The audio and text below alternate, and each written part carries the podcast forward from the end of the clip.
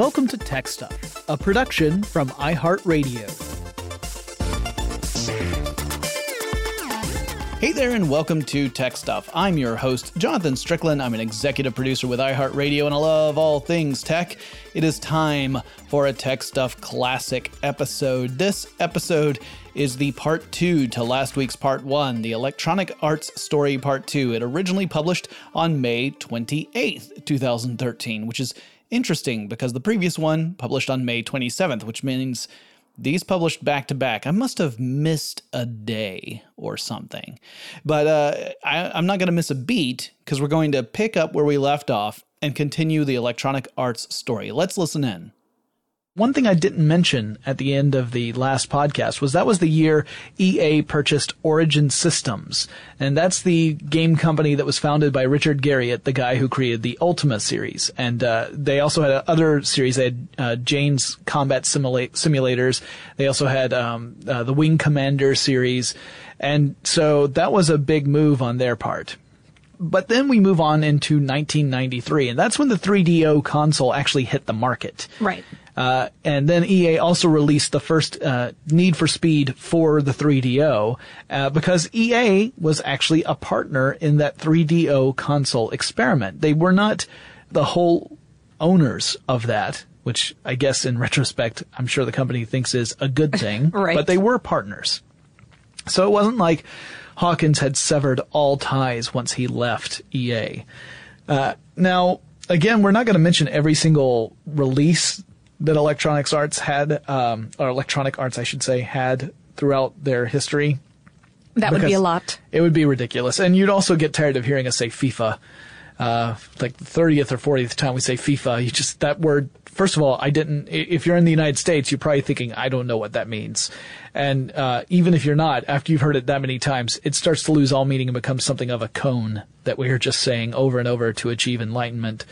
But uh, so I, I don't have anything for for '94. Lauren, do you? I, I don't want to skip over you if you've got anything. Uh, that was that was actually the year that Hawkins resigned as chairman of the board for EA. Ah, okay. So now he had actually not just left as the CEO, but also left the board of directors. Right.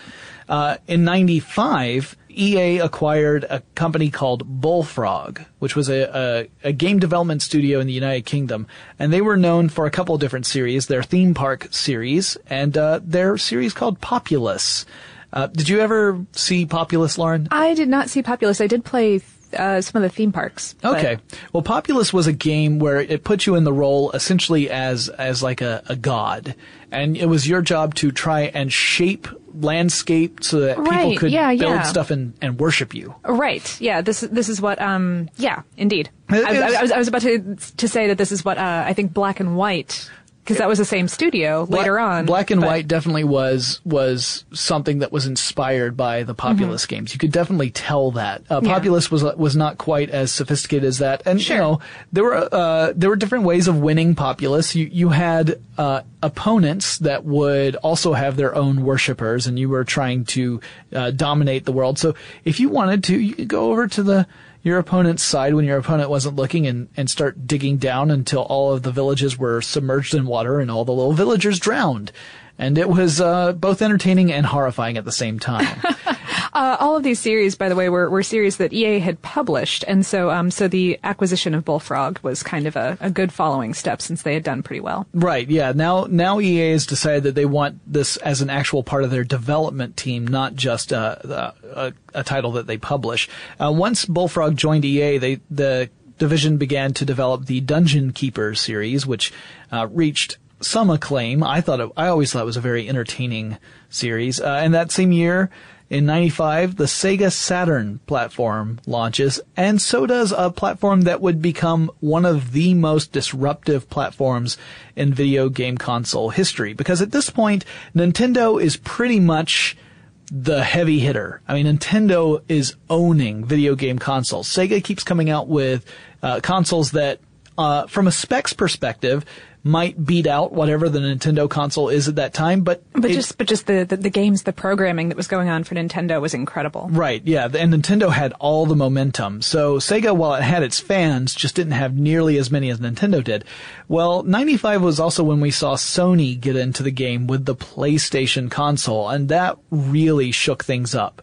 You know, a CD-based uh, console that wa had far more graphic ability than the Nintendo consoles did. Uh, and that, that gave EA a lot of opportunities as well to develop for yet another platform. Because remember, EA wants there to be as many platforms as possible because it means that no single platform has enough power to tell EA what to do. Absolutely. And then EA also starts to port several 3DO titles to the Sega Saturn and Sony PlayStation platforms in order to take advantage of the 32-bit processing power. So in this sense, they didn't have to develop new titles, they just had to retool these titles for the 3DO so that they would work on these other systems. Now I say just, that's still a pretty big thing to have to do, but it does, it's different from having to build a game from the From ground scratch, up. yeah. You don't have to go through the whole conceptual phase at all. Uh, I don't have anything for 96, so we're going to go right into 97. Sounds good. So EA in 97 acquires Maxis, and this is, this is a big one, folks, because this is the company that was responsible for SimCity. The first SimCity game came out in 1989, so almost a decade earlier. Right, and uh, and since then, Will Wright, uh, who is who's the designer for Maxis, had had been making all kinds of all kinds of related titles, uh, Sim Earth, Sim Ant. Yeah. I was a big fan of Sim Ant. Yeah? Yeah, on the on the SNES, it was uh, it was great. Ant simulation, man. I got I. It's it sounds so goofy, and I had so much fun playing it. I'm not going to argue with the goofy part, but hey, I like lots of goofy stuff, so I I am not one to talk. And once EA acquires Maxis, that's when Will Wright starts to work on a game that would become an important part of EA's arsenal. In fact, you could argue it's the most important game that EA ever came out with, and that is The Sims. So Will Wright starts to work on The Sims back in 97. It would be a few years before that game would come out. Uh, EA also gets into the online gaming market. Uh, they launch Ultima Online, Right. which was one of the earliest, at least one of the earliest successful, massively multiplayer online role-playing games in the Western Hemisphere. So Ultima Online goes live and starts to prove the model that online gaming could be a thing. Keeping in mind, this is before broadband penetration had really spread out throughout the United States. Uh, there were people who were playing this on dial-ups. Oh my goodness. Yeah. uh, and so, uh, it was, you know, this was the earliest days of that. And it was before really, it, it, in those days, it, it came down to Ultima Online or EverQuest. Those were the two big names. And it wouldn't be until, uh, World of Warcraft that, that dynamic gets really shaken up. Um, and you had people who were hardcore fans of one and hated the other. Uh, anyway, at that, same year, 97, uh, Bullfrog chief Peter Molyneux leaves EA to start a new studio.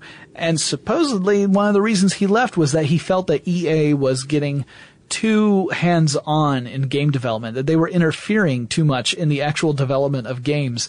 Uh, and that he felt that, uh, that the pressure was to establish a game and then just churn out sequels. Right, right, and this is in um, is in direct opposition to EA's original um, mode of operation, wherein they were they were treating game developers with extreme respect and, and kind of letting them do whatever they wanted on the principle that whatever they wanted would be awesome. Yeah, and yeah. and but but since then had, as we discussed in our previous episode, decided that um that yeah the the, the real way to go is to create brands and and really um push Right. push the brand. Fi- find a brand that resonates with an audience, and then all you have to do is keep on creating uh, uh, sequels to that, and uh, and people will buy it because you've established an audience for it. This is not an unusual idea. We see it all across video games. I mean, you could think And of, other media too. of course, yeah. You can think of dozens of franchises that exist only in, you can look at entries to various franchises where you think this really didn't live up to what the original was or what later uh, entries were. This was clearly something where a company was trying to cash in on a previously existing title.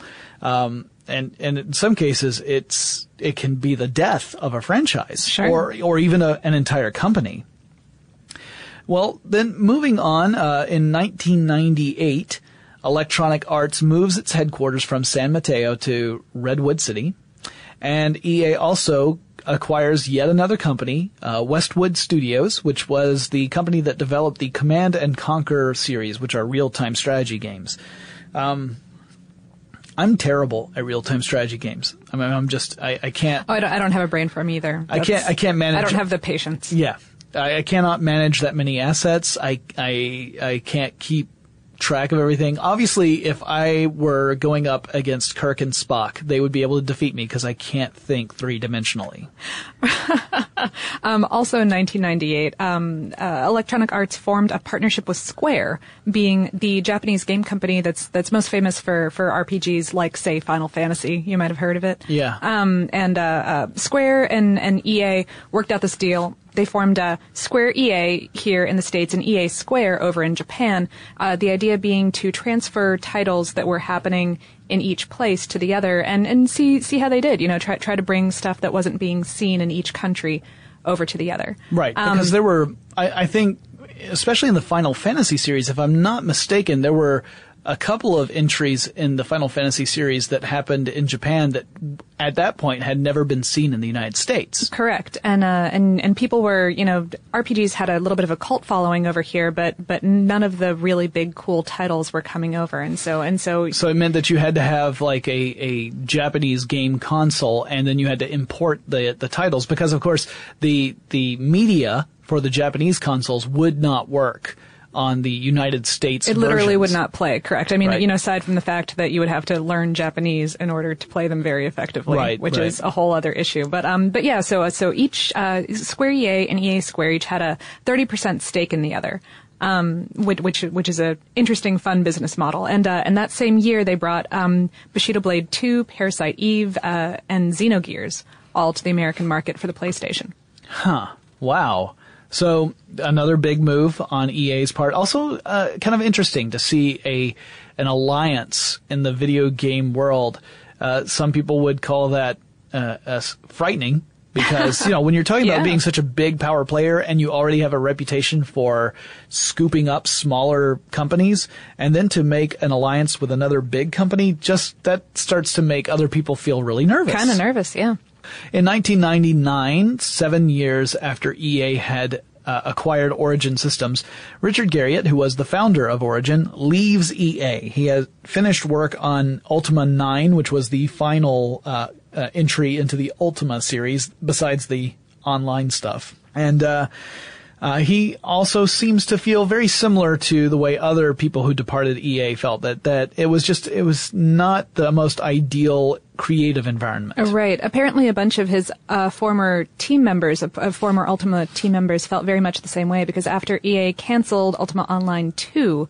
Um, at, at, the time, a bunch a bunch of them jumped ship to go join Garriott at the new company that he, that he had formed, Destination Games. Yeah, uh, Garriott would not see very much success here in the United States over the next several years. Uh, but uh, recently, interesting thing is that he had a Kickstarter campaign for a new game that is inspired by his old Ultima series, and the Kickstarter funded in like two days. It was uh, yeah, and and then yeah. went on to meet lots and lots of stretch goals. Uh, anyway, back to EA. Uh, still in 1999, they published their first Medal of Honor game, which is again another one of those big franchises that uh, that they're very well known for, and that debuted on the PlayStation platform. Uh, and that same year, Sega debuts a new video game console called the Dreamcast. Oh, the Dreamcast! I own a Dreamcast. Aw. I like it a lot. I, I, actually got my Dreamcast after the Dreamcast had already run its course and was no longer in production. Uh, and I inherited a lot of games from a friend of mine who was, you know, not really playing them anymore. And uh, you know, I think Dreamcast is another one of those things where we've done an episode of, or about Sega. We did a a full thing about Sega's uh, uh, successes and its its notable failures. And it's interesting. Again, the Dreamcast was one of those consoles that was phenomenal. Uh, it performed really well, particularly if you stacked it up against its competitors. But it just, you know, it just never.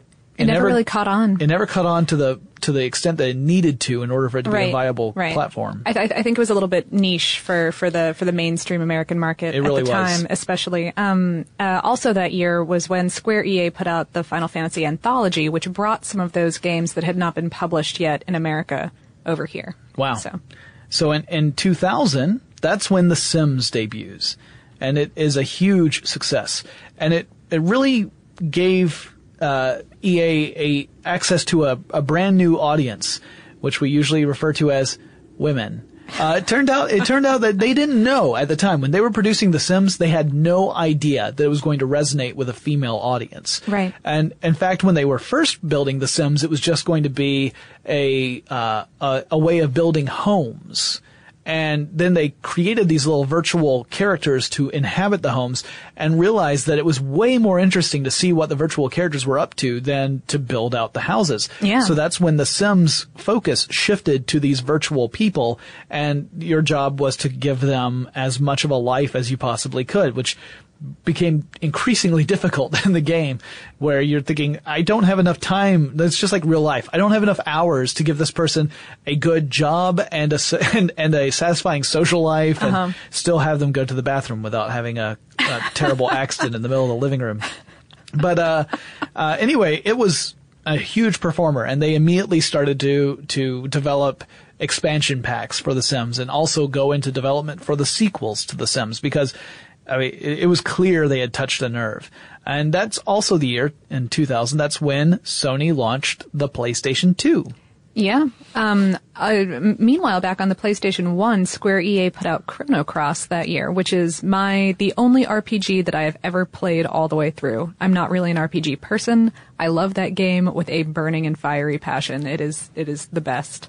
Yeah. Um, but I, but I think that it's interesting that, uh, I mean, although it had been out already in Japan, I think, uh, you know, they, they were like, no, that's PlayStation 2, whatever. This one's fine on the PS. It'll still sell really well.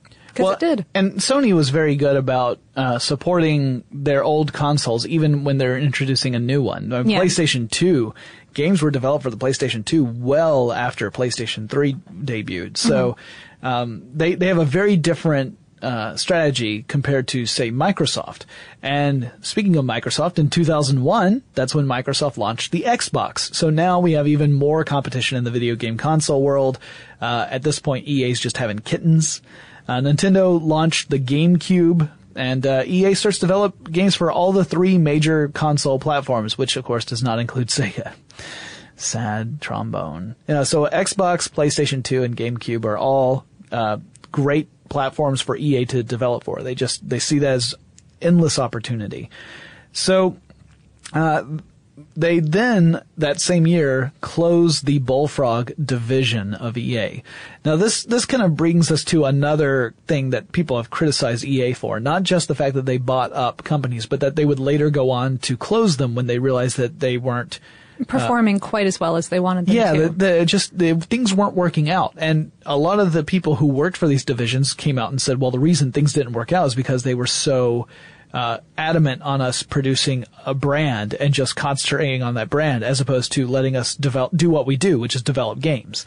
And so uh, you have this series of stories of all these different divisions being, or different companies rather, being bought up and turned into divisions for EA, later getting closed.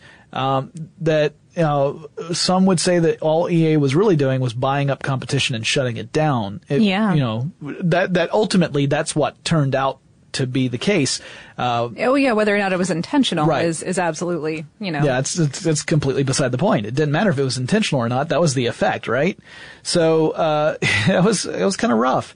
Uh, and around that same time, EA starts to make licensing agreements to make games based on films and other properties. Uh, these included big name properties like Lord of the Rings, Harry Potter, The Godfather, and James Bond. Uh, I, I think that that fits in really well with their strategy of, of latching onto brands and not necessarily producing the best games because a lot of those titles, especially in those early days, were not not playable. I mean, and, and that's that goes back all the way, you know. And, and any film title game Yeah, is kind yeah. of spotty. There, there are a lot of times where I feel like like companies rely very heavily on the name of the the franchise to sell copies, and so therefore the amount of time and effort you need to go in and build a very compelling game sometimes slips through the cracks. So. Um, you know, in that case, you end up getting these games that are based on these beloved franchises, but they fail to really live up to gamer expectations. This happens. I mean, you can spend hours naming all the superhero games that just didn't live up to expectations. Not you know, there are a few that have been phenomenal, but there are way more that weren't. Mm-hmm. So it's uh, not a, not a problem that only EA possesses. certainly, certainly not. Uh, also in 2001, I should put in that um, Square EA put out Final Fantasy X. So that was that was one of those. I remember seeing the previews for Final Fantasy X when that was coming out and thinking that that looked like a particularly uh, beautiful game at that time. But things have changed. it doesn't. I'm, things that were once the most gorgeous thing you could imagine have uh, not necessarily aged well. Do you have anything for 2002? I do not. Excellent. 2003. EA shuts down Westwood Studios and moves all the remaining staff to EA's Los Angeles studio. The, the e, uh, Westwood was in Las Vegas, and so they shut that one down. So there's another example. They did not keep everybody. They laid off quite a few people, but the people who did remain were then moved to Los Angeles. Mm-hmm. Uh, and in 2004. Wait. Uh, okay, sorry, sorry. Lauren, I, I didn't see your high sign. My bad. we have we have an intricate system of hand signals going yeah. on in the background here. Uh, no, 2003, uh, uh, Square decided um, it, their their relationship with EA had been slightly degrading, and also they had been um, flirting a little bit with uh, with Enix Studios over in Japan, and uh, and so Square dissolved their relationship with EA, um, bought back all of their shares, and formed Square Enix, ah, which okay. would continue to produce the rest of the the series that that people they were known for. That they were known for. Yeah. yeah. Excellent. Well, I mean, excellent for them. Not so great for EA necessarily. Right. Uh, in 2004, EA went ahead and dissolved the Origin Systems division. So that was the ultimate, the, the division that produced the Ultima games. That one was, uh, formally no more as of 2004. Uh, EA also acquired Criterion, which was, de- that was the company that had developed the Burnout games. Uh, anyone who's familiar with those, the driving games that get really super crazy. Oh, right, yeah. Uh, I really love those games. I'm not a big uh, driving game kind of guy, but those particular they're very arcadey. Uh, yeah, yeah, but, they, are uh, they're, they're a little bit less focused on the physicalities of driving, and so if you're not a huge car buff, the Burnout series is pretty fun because right, it's yeah. all the crashing parts that yeah, some exactly. other games don't let you do. Yeah, the crashing parts are pretty pretty spectacular and play a large part in most of those games. Uh, and then there, that was the same year that someone on LiveJournal who had the handle EA Spouse posted a rather uh, critical post about EA saying that they had some uh, draconian practices as far as employment goes. That people were being forced to work super long hours, uh, six days out of the week. They weren't getting compensated for overtime. Oh wow! Um, there were a lot of pretty ugly uh, uh accusations, and eventually some uh, some spouses and some employees of EA got together and they filed a class action lawsuit. In fact, a few class action lawsuits against EA. And that ended up leading to massive changes in EA and in the industry in general because other companies saw what was happening and they thought, we better fix this before it yeah. happens to us. So, uh, in 2006, EA settled a lawsuit that was brought against it by a bunch of graphic artists and awarded the graphic artists $15.6 million in unpaid overtime. Wow. And in 2007, the court awarded plaintiffs of a class action lawsuit $14.9 million in unpaid overtime. So these, this is a different group. It's not the same one twice. So, uh, yeah, that was a big deal. And obviously EA did not want to court any more problems down the line, and so they started to really take a look overhaul their systems. Yeah. yeah. Uh, and in 2005, uh, EA purchased Jamdat Mobile. So 2005, this is before the iPhone comes out. EA makes its first move into the mobile gaming world. Uh, for for phones, not not uh-huh. not mobile devices like Game Boy or whatever. You know, it had been developing games for platforms like that for a while, mm-hmm. but this was the first time it started to really look into using um, cell phones, not even smartphones yet, as a potential gaming platform. And uh, and that was a smart move. I mean, we're seeing more and more that mobile devices are making a huge impact on the gaming industry. So that was a, a whoever was the person who said we should do this was yeah, kudos really, to them. They were yeah. really looking ahead. And that's also the year 2005 would be the year when Microsoft launched the Xbox 360. We'll be right back with more on the electronic arts story, but first let's take a quick break.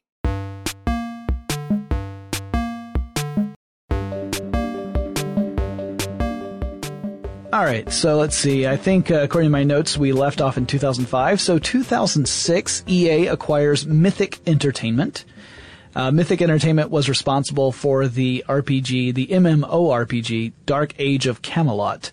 Uh, that debuted back in 2001. So now EA has decided to acquire another MMORPG. They saw that as a way of of uh, maintaining a steady stream of revenue. You've got all these people who are subscribing, mm-hmm. so that was the strategy there.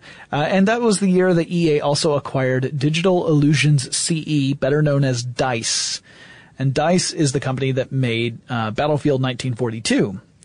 So 2006 is also the year that Sony launched the PlayStation 3 and, and Nintendo launched the Wii. Exactly. Both of them one year behind the Xbox 360, which had had a head start.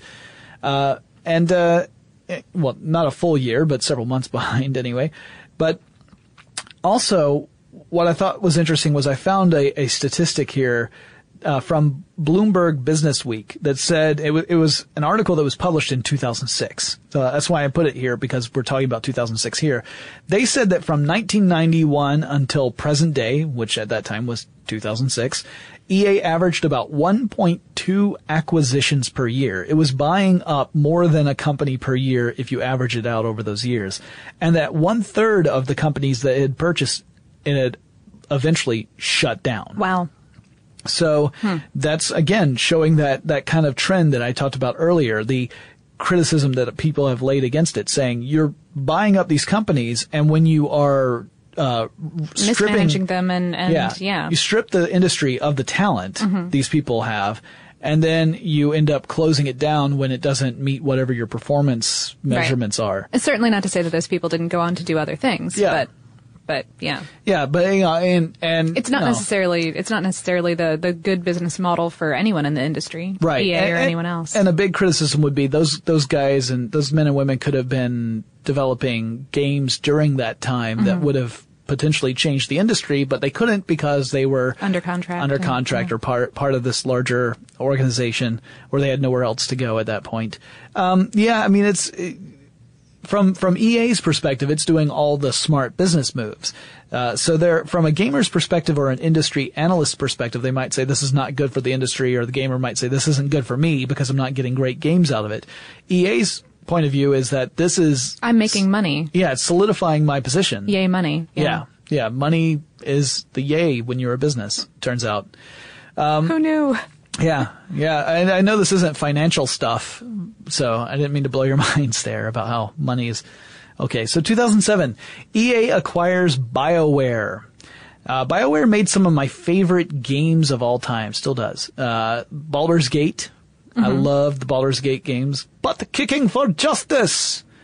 Um, there's a fantastic character who has a little hamster and uh, he shouts out random things when you go into battle with him, and it's endlessly entertaining.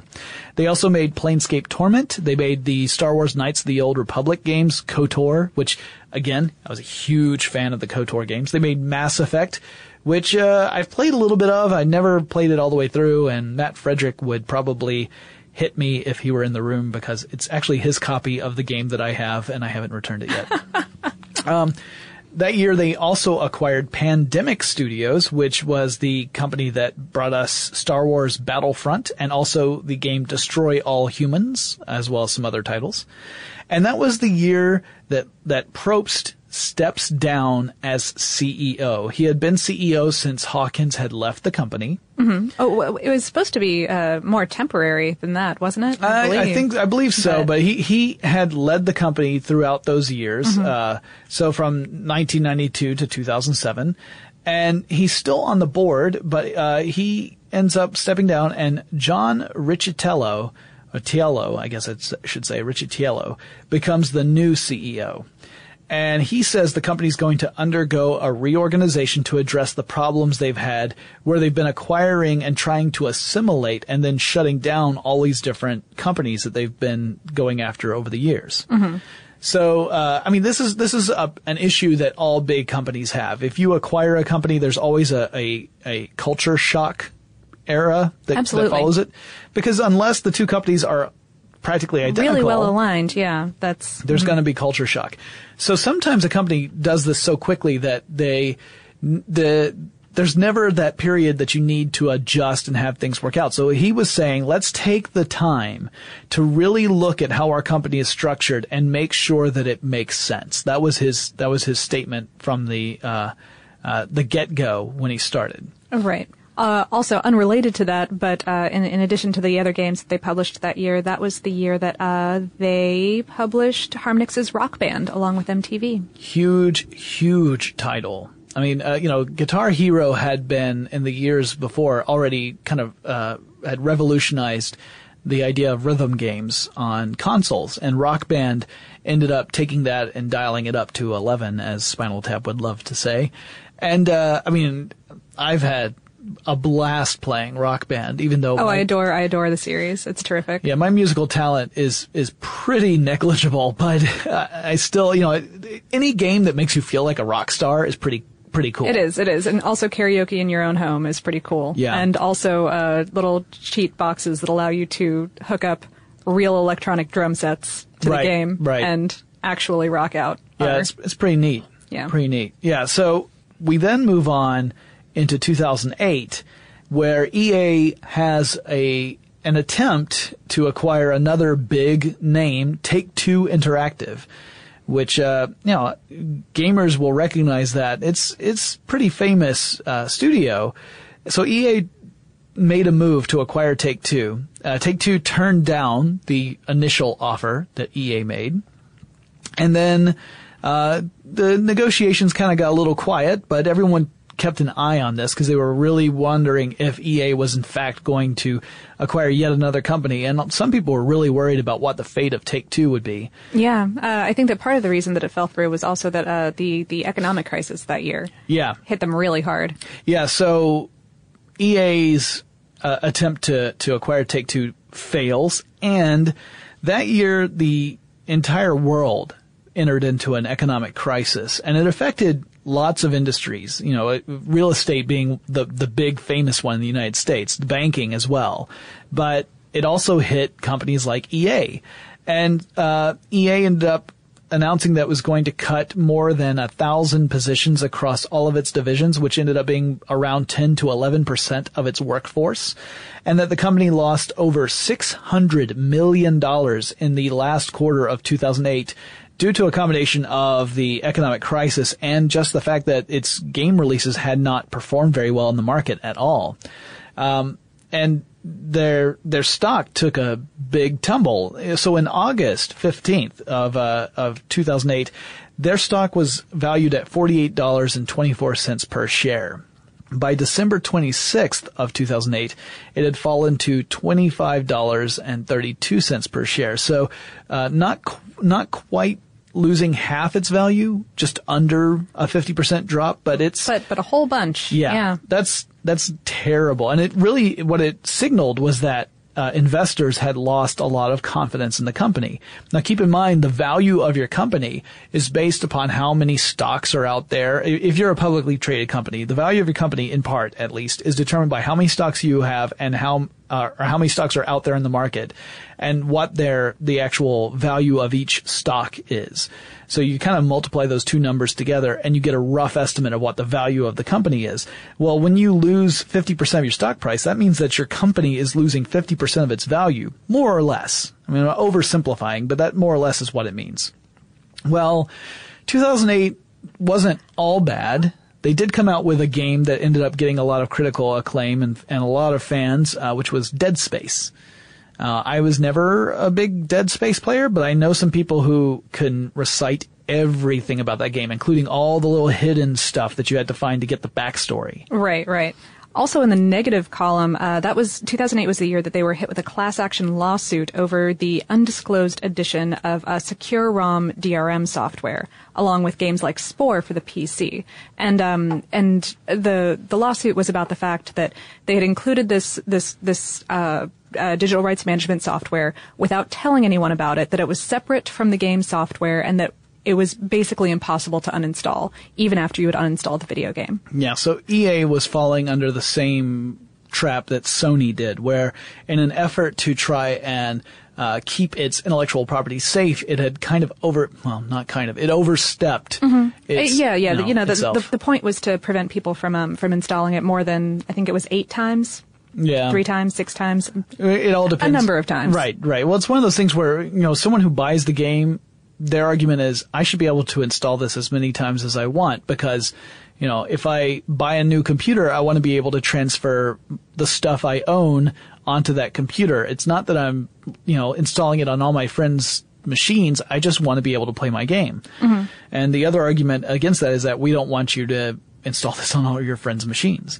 Right. Uh, the, in in other DRM news that year, that was the year that um, the EA announced plans to require PC owners of, of things like Mass Effect and Spore to authenticate their copies every ten days, even if they were playing the game offline. Yeah. Um, And this this is this becomes a common thread in EA as well. This idea of having either a persistent internet connection or at mm-hmm. least using the internet every now and then to again verify that you have uh, a legitimate copy of the game. So not only would you have to retain whatever the disk was, you would have to have that in your machine. You would have to then make a connection to the internet, and then the internet would make sure that that in fact was your registered copy, so that you could play the game you wanted. Even if you were able to just move everything on the game into your computer, and it's a single player game, you still had to do that, and a lot of players objected. yeah, yeah, especially you know 2008. You know, mo- most people had uh, had pretty good internet connections at that point. Yeah, but, it was getting better at that It was point, getting yeah. better, but not everyone wanted to be connected to the internet all the time. And and you know, the people who bought the game pointed out that this was really a hassle for the legitimate game player, and people who were pirating the game were breaking this encryption. They were using keys that would allow them to bypass auto- this, right, yeah. right, so that they they wouldn't they didn't have to authenticate. They were Yeah. playing uh, pirated copies that they got for free that didn't have this DRM in it, and so the players. The legitimate players who had bought the game say it, s- said, "Look, you're only punishing You're only- us. You're not. You're not stopping piracy, and you're making the game a miserable experience for the people who actually paid to play it." Yeah, uh, this ne- this never did go into effect. Uh, this particular bit uh, of, of DRM on EA's side, they they relented pretty quickly after community feedback, which was highly highly negative, as Yeah. you can imagine. They, But- however, did not learn their lesson from it because they did would not. they would incorporate it again in the future. yes, 2009, EA acquires uh, Playfish, which was a developer of casual games. They they had seen how the Wii was doing, and they thought, let's get in on that as well. Um, they also went ahead and cut another 1,500 employees, which was about 17% of its workforce. And they shut down Pandemic Studios that year. So yet another example of them acquiring and then shutting down a company. Uh, and ne- I I don't have anything for 2010, M- me neither. but in 2011, uh, in the summer, they acquired PopCap. oh wow, yeah, another uh, uh, casual games developer. So uh, lots of lots of mobile content, all of that. Yeah, yeah, yeah, uh, they're the ones who own like Bejeweled and stuff like that. Right. Uh, they also released Star Wars: The Old Republic, which was a Star Wars-based MMORPG. Uh, now we had one person ask us if we could talk more about Star Wars: The Old Republic and and why did it move from a subscription-based service to free-to-play with microtransactions and and how you know what what's the story of its failure? If you want to look at it in that way. Uh, all right, as some, I, I actually played Star Wars: The Old Republic. I, I subscribed. I was one of the subscribers. I was one of the people who got who rolled his eyes when I heard that it was going to free to play because I had actually bought a. I think it was like a 12 month subscription in Oh, advance. uh-huh. So yeah, like, so, thanks, guys. But uh, uh, so Star Wars: The Old Republic takes place thousands of years before the events of the Star Wars movie series, um, but it puts you in either a uh, a, a Sith role or a Republic role, and uh, you have different storylines that would play out based upon the type of character you were playing. I think part of the problem was that it, even though it was an MMORPG, more frequently than not, it felt to me like a single player game. It felt like another sequel to KOTOR, which isn't a bad thing. The KOTOR Sure. games were great. I very much enjoyed them. Uh, even though the second KOTOR game obviously had an entire section that was left unfinished, uh, because you could see it on your map, but you couldn't get to it in, uh, in the actual game. Anyway, the Old Republic felt like another sequel to that. It didn't feel as much like an MMORPG. You didn't have as many people partying up together. You didn't have the kind up. of interactions that you would normally expect from it. Not, not after the initial r- launch. Like there was a lot of interest in it very early on, but that kind of dropped off quickly. And part of the problem was that people were completing the storylines for the characters very, very quickly. Hmm. And once you did that, you didn't really have any incentive to keep playing. Yeah. So it was just like if you had played a single player game all the way through and then you're thinking, all right, well, that was fun, but now I want to sell this game and get uh, some money back and then I'm going to buy another new game. That's kind of what people were thinking. Well, subscribers started to drop off from this game and EA's response was that, well, you know, we could either pull the plug on it entirely, or we could try and switch our strategy and get more people interested in this game. Uh, but obviously the subscription model is not really working. So what if we drop the subscription and go to free to play? And instead of making money through people subscribing, we make money by selling items in the game for real money. Small amounts of money. So sure. Microtransactions.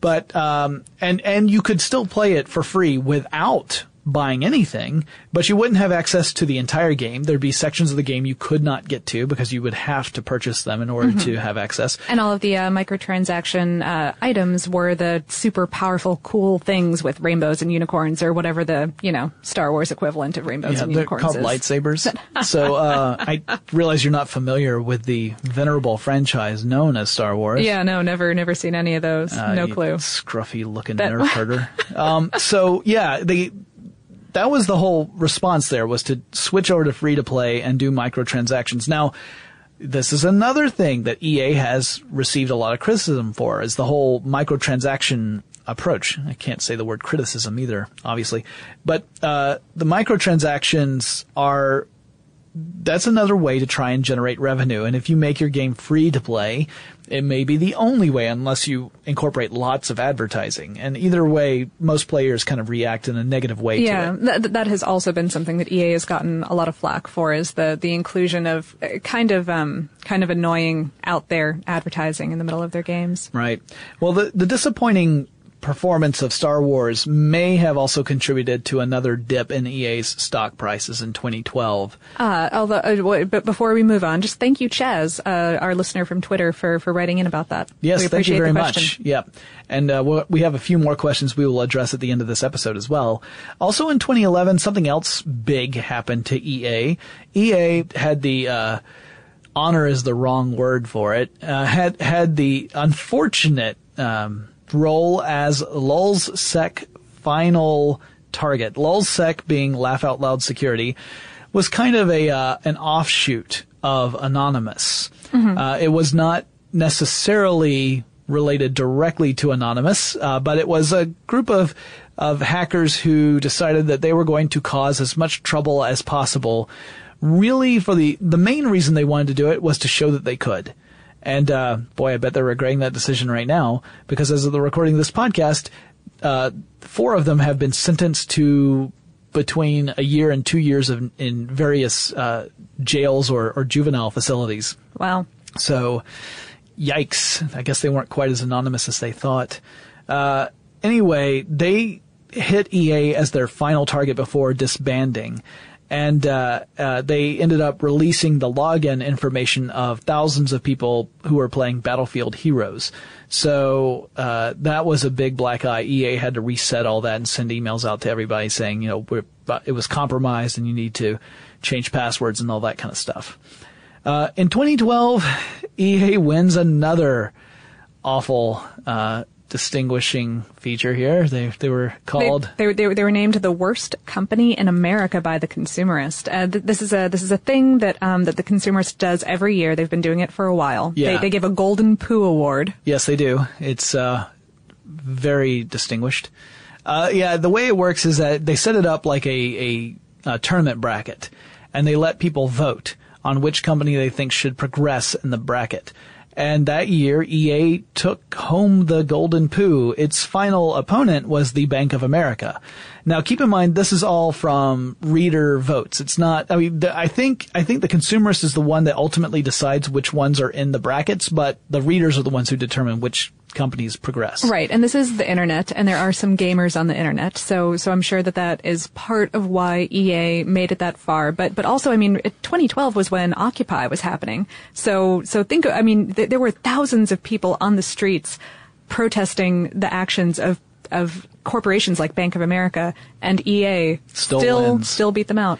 Yeah, uh, by uh, I think it was like close to seventy three percent to you know twenty six or something Wow. like that. It was really like that. So it was it wasn't even close. it was a runaway. But, but again, it, you know the platform's the internet. Gamers like the internet, so you know keep that all in mind. It's kind of a it was kind of skewed to EA, is what we're saying. here. Probably. We've got a bit more to say about EA, and then I'll have a lot more to say about EA in a follow up episode right after this break.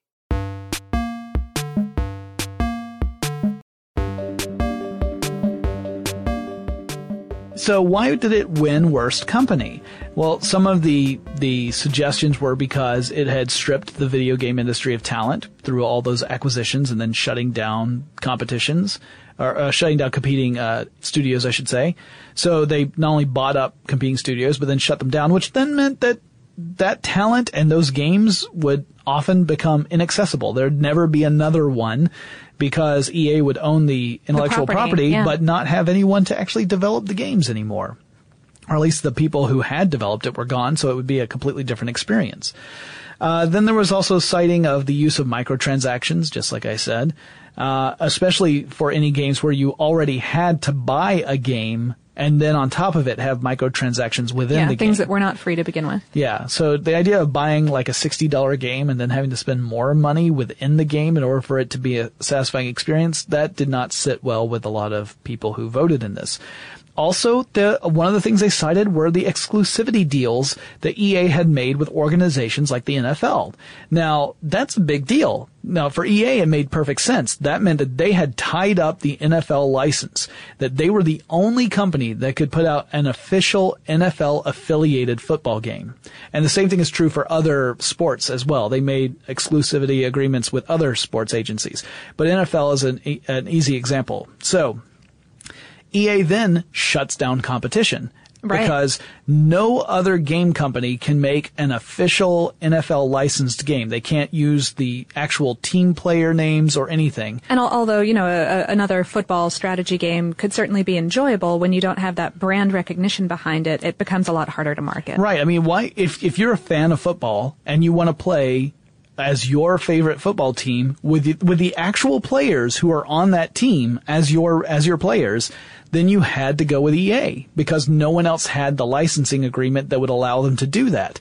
And so that, you know, people said, like, you're essentially saying, we're the only game in town. Yeah, you're you're further further shutting down the opportunities of other studios. Right. So that was another reason why they got a lot of votes. Uh, so the tournaments uh, came out pretty badly for EA. Uh, it showed that, that EA had a real problem with public perception of the company. Um, and EA tried to kind of, uh, respond to that and, and a lot of people thought that their response was lackluster. This would happen again. Uh, but we'll get to it. Yeah, yeah. I don't want to spoil it. but yeah, uh, that year also was when EA released Mass Effect 3, which may also have affected its standings as worst company in America because as I recall, there were a lot of people who were not happy with the way that game ended. Yeah. Didn't they? Didn't they? Wasn't that the one that they released a, a, a different uh, ending to that you could you could download There after were, the fact? as There I were- recall, there were there may have been. I think there might have been, but I know there were at least three different endings that were already in the game. Right. But some people argued that the three different endings were not distinct enough. That you know you would have small details that were different, but that in the grand scheme, it felt like what you had done in the series of games did didn't not matter. Yeah, it defeats the entire purpose of the Mass Effect series. Exactly. It felt like like while while the whole game f- makes it feel like you are going to have this huge impact, ultimately, if the the differences aren't that great, then it means that you know what you did didn't really matter in the grand scheme of things. Which, from an existential point of view, is kind of interesting, but from a gamer per player uh, you know experience, maybe not so much fun. Right, right. It's not called Nietzsche the game, so therefore Yeah. let's. So, so people said that they felt that the game had a what the end game in particular had been rushed, and that it just wasn't a fitting capper to it. Uh, and Penny Arcade's Ben Kuchera and I, I apologize if I'm mis, uh, mispronouncing his name. Uh, he criticized the company for concentrating on free-to-play games and microtransactions, and he also said that the company was failing to create compelling retail games. So he was saying that the games that you are selling for sixty dollars aren't really Good. Good, and the ones that are free to play with microtransactions are irritating. Right. Uh, So- uh, P- Penny Arcade, by the way, has 922 comics that are tagged EA in their system, which As of the recording of this podcast, Yes, as of well, yeah, as of uh, as of Tuesday, I think actually Tuesday or Wednesday of So, this yeah, week. May so 15th. so there there there might have been more uh, since Yeah. since then, but it just which just goes to show that the the gaming community has had a lot to say and a lot of criticism to lob against the company over the Yep. years. And uh, and in 2013, uh, John Riccitiello stepped down as CEO and as a member of the board. Uh, here's a direct quote from one of the blog posts that was written uh, that he wrote about this. He said, "I am writing with some tough news. I have resigned my position as EA's CEO. I will be around for a couple of weeks, and I hope to have a, a, the chance to say goodbye to many of you. Larry Probst will be stepping in as executive chairman to help smooth the transition." Uh, EA also continued to lay off employees in part as a uh, streamlining effort at this time. And so Probst comes back in. You know, he had stepped down Yeah. and uh, now he was interim CEO.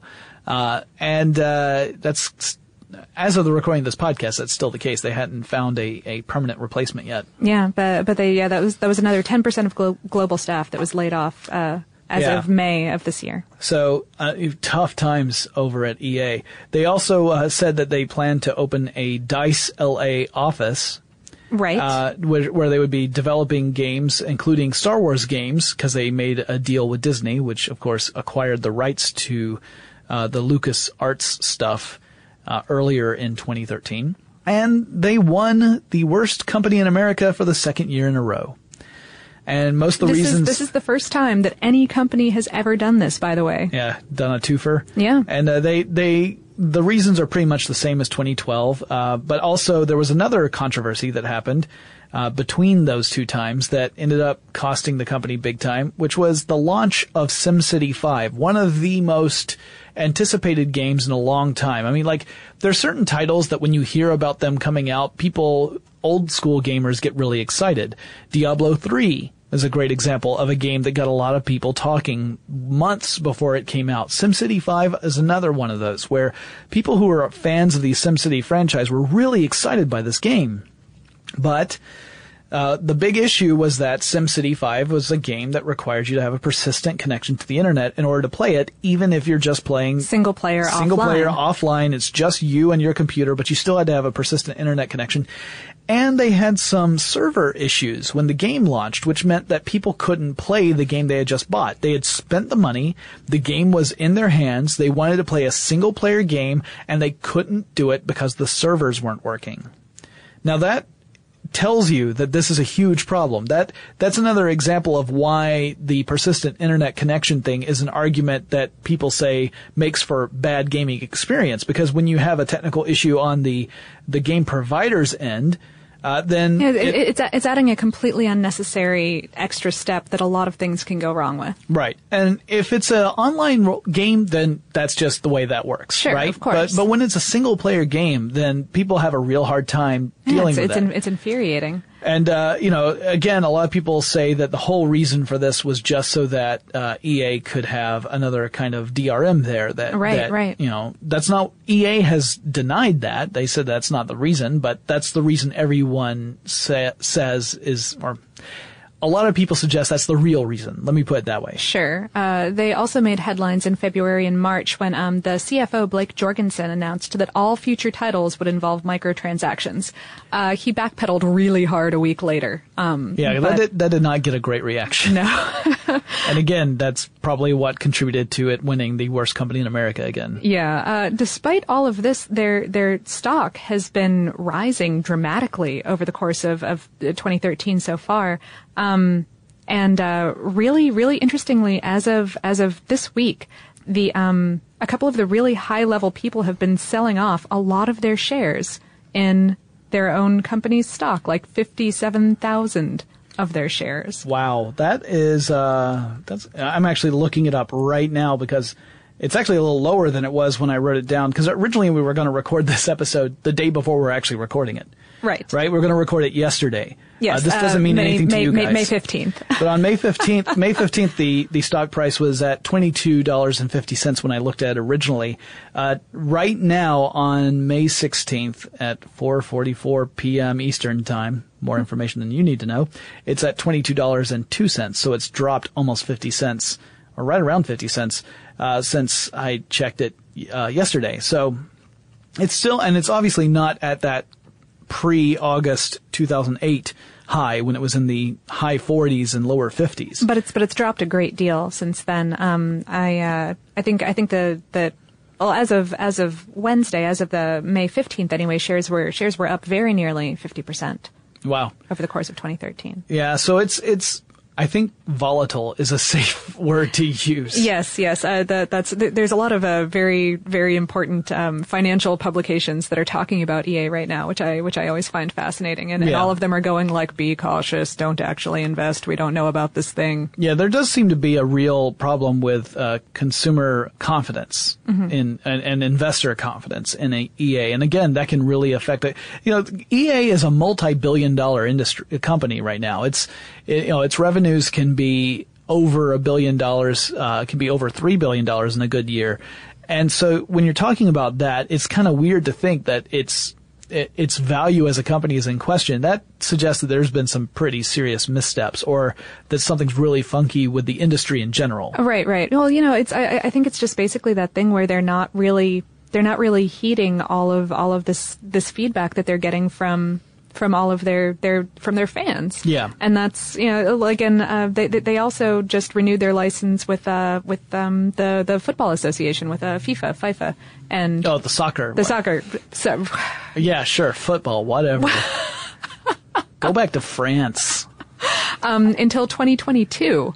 Um, so Well, and, and FIFA is one of those titles that consistently does really well for EA. Oh so- sure, and and you know again like it's it's understandable why would they would want that exclusivity. Yeah. But Now, we asked our listeners if they had any specific questions they would like us to address.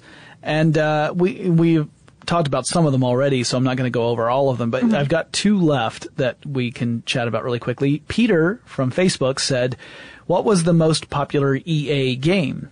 And if you go from the debut of EA till present day and you look at all the units sold, The Sims comes out on top with 11, 11.23 million units sold globally, according to VGChartz. And second place would go to Need for Speed Underground. Now, um, that that doesn't surprise me because The Sims is one of those games that had a very wide appeal. I mean, I loved it when it came out. I thought this was such a cool, innovative game. Also, I thought it was funny to lock people out of the bathroom. um, yeah, I did some pretty cruel things to my to, Sims. good good good thing to know about you, Jonathan. That's great. That's how well. That's flashy. Uh, and then Ian, he uh, asked also on Facebook uh, if I could give a rundown of some of the PR meltdowns that EA has had. Uh, I could, but that's a full episode. So I'm going to give you, um, I'm going to give you three examples of PR attempts that EA maybe did not handle very well. Th- this isn't just like coming out and saying, uh, we didn't do this right. We're going to do better. This is, Right. this is, this goes beyond this. This comes into marketing mistakes. Okay. Three big marketing mistakes. Now, keep in mind that this might not be entirely EA's fault. They could have uh, uh, partnered with a marketing firm that came up with a terrible idea, and EA just ran with it. Um, one of them was when EA was marketing the game Dante's Inferno, which oh right, I remember that. yeah, which had all these different characters that were based off the seven deadly sins.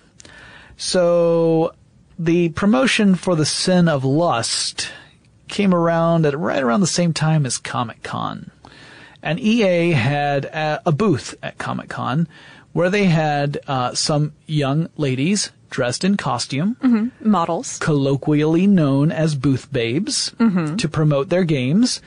And they had their Sin to Win campaign, which was a contest that encouraged people to quote, commit acts of lust, unquote, with costumed reps at EA's booth. Later on, the team clarified this as saying that it, they were just trying to tell people to take photos with these reps and then tweet and share them in various ways. But the but no, that doesn't sound like that thing. Yeah, That's not. the That's not what that sounds like. Yeah, I, uh, I'm. I, I remember I'd completely blocked that from my memory, but I remember exactly how offended I was by that because it was really offended, actually.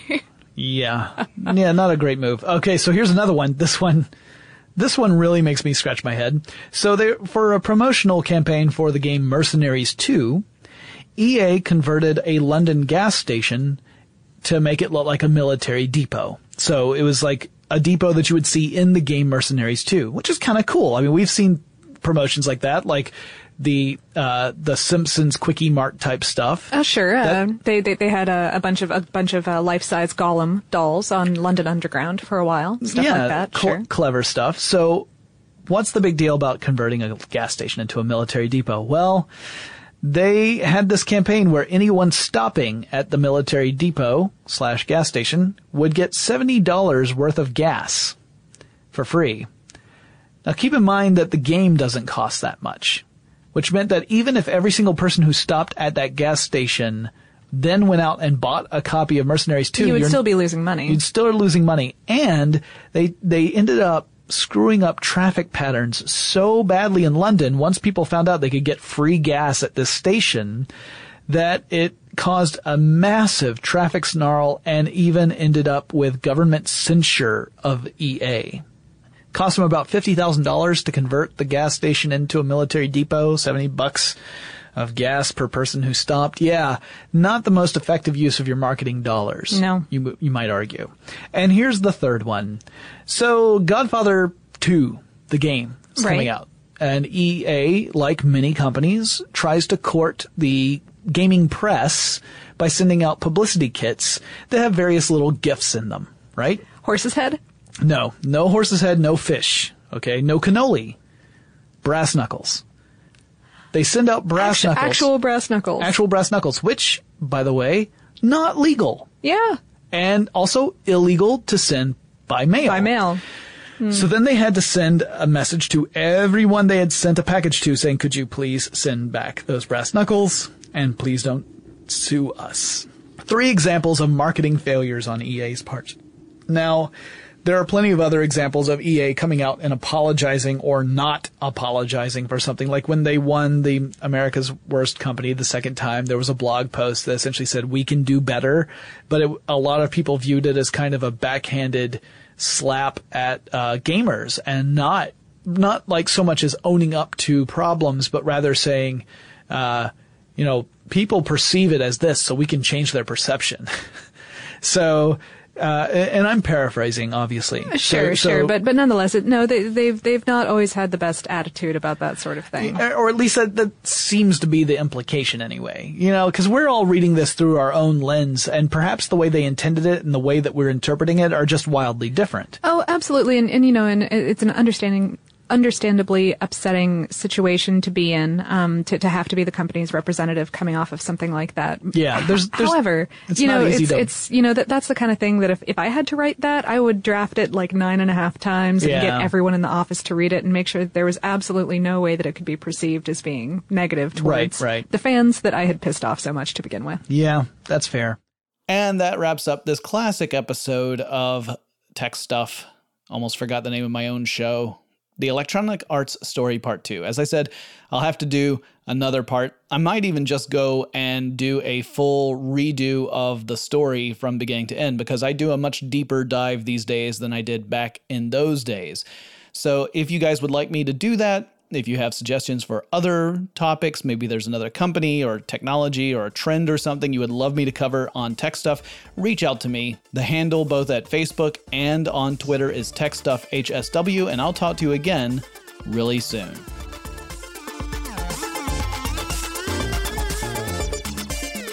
Tech Stuff is an iHeartRadio production. For more podcasts from iHeartRadio, visit the iHeartRadio app, Apple Podcasts, or wherever you listen to your favorite shows.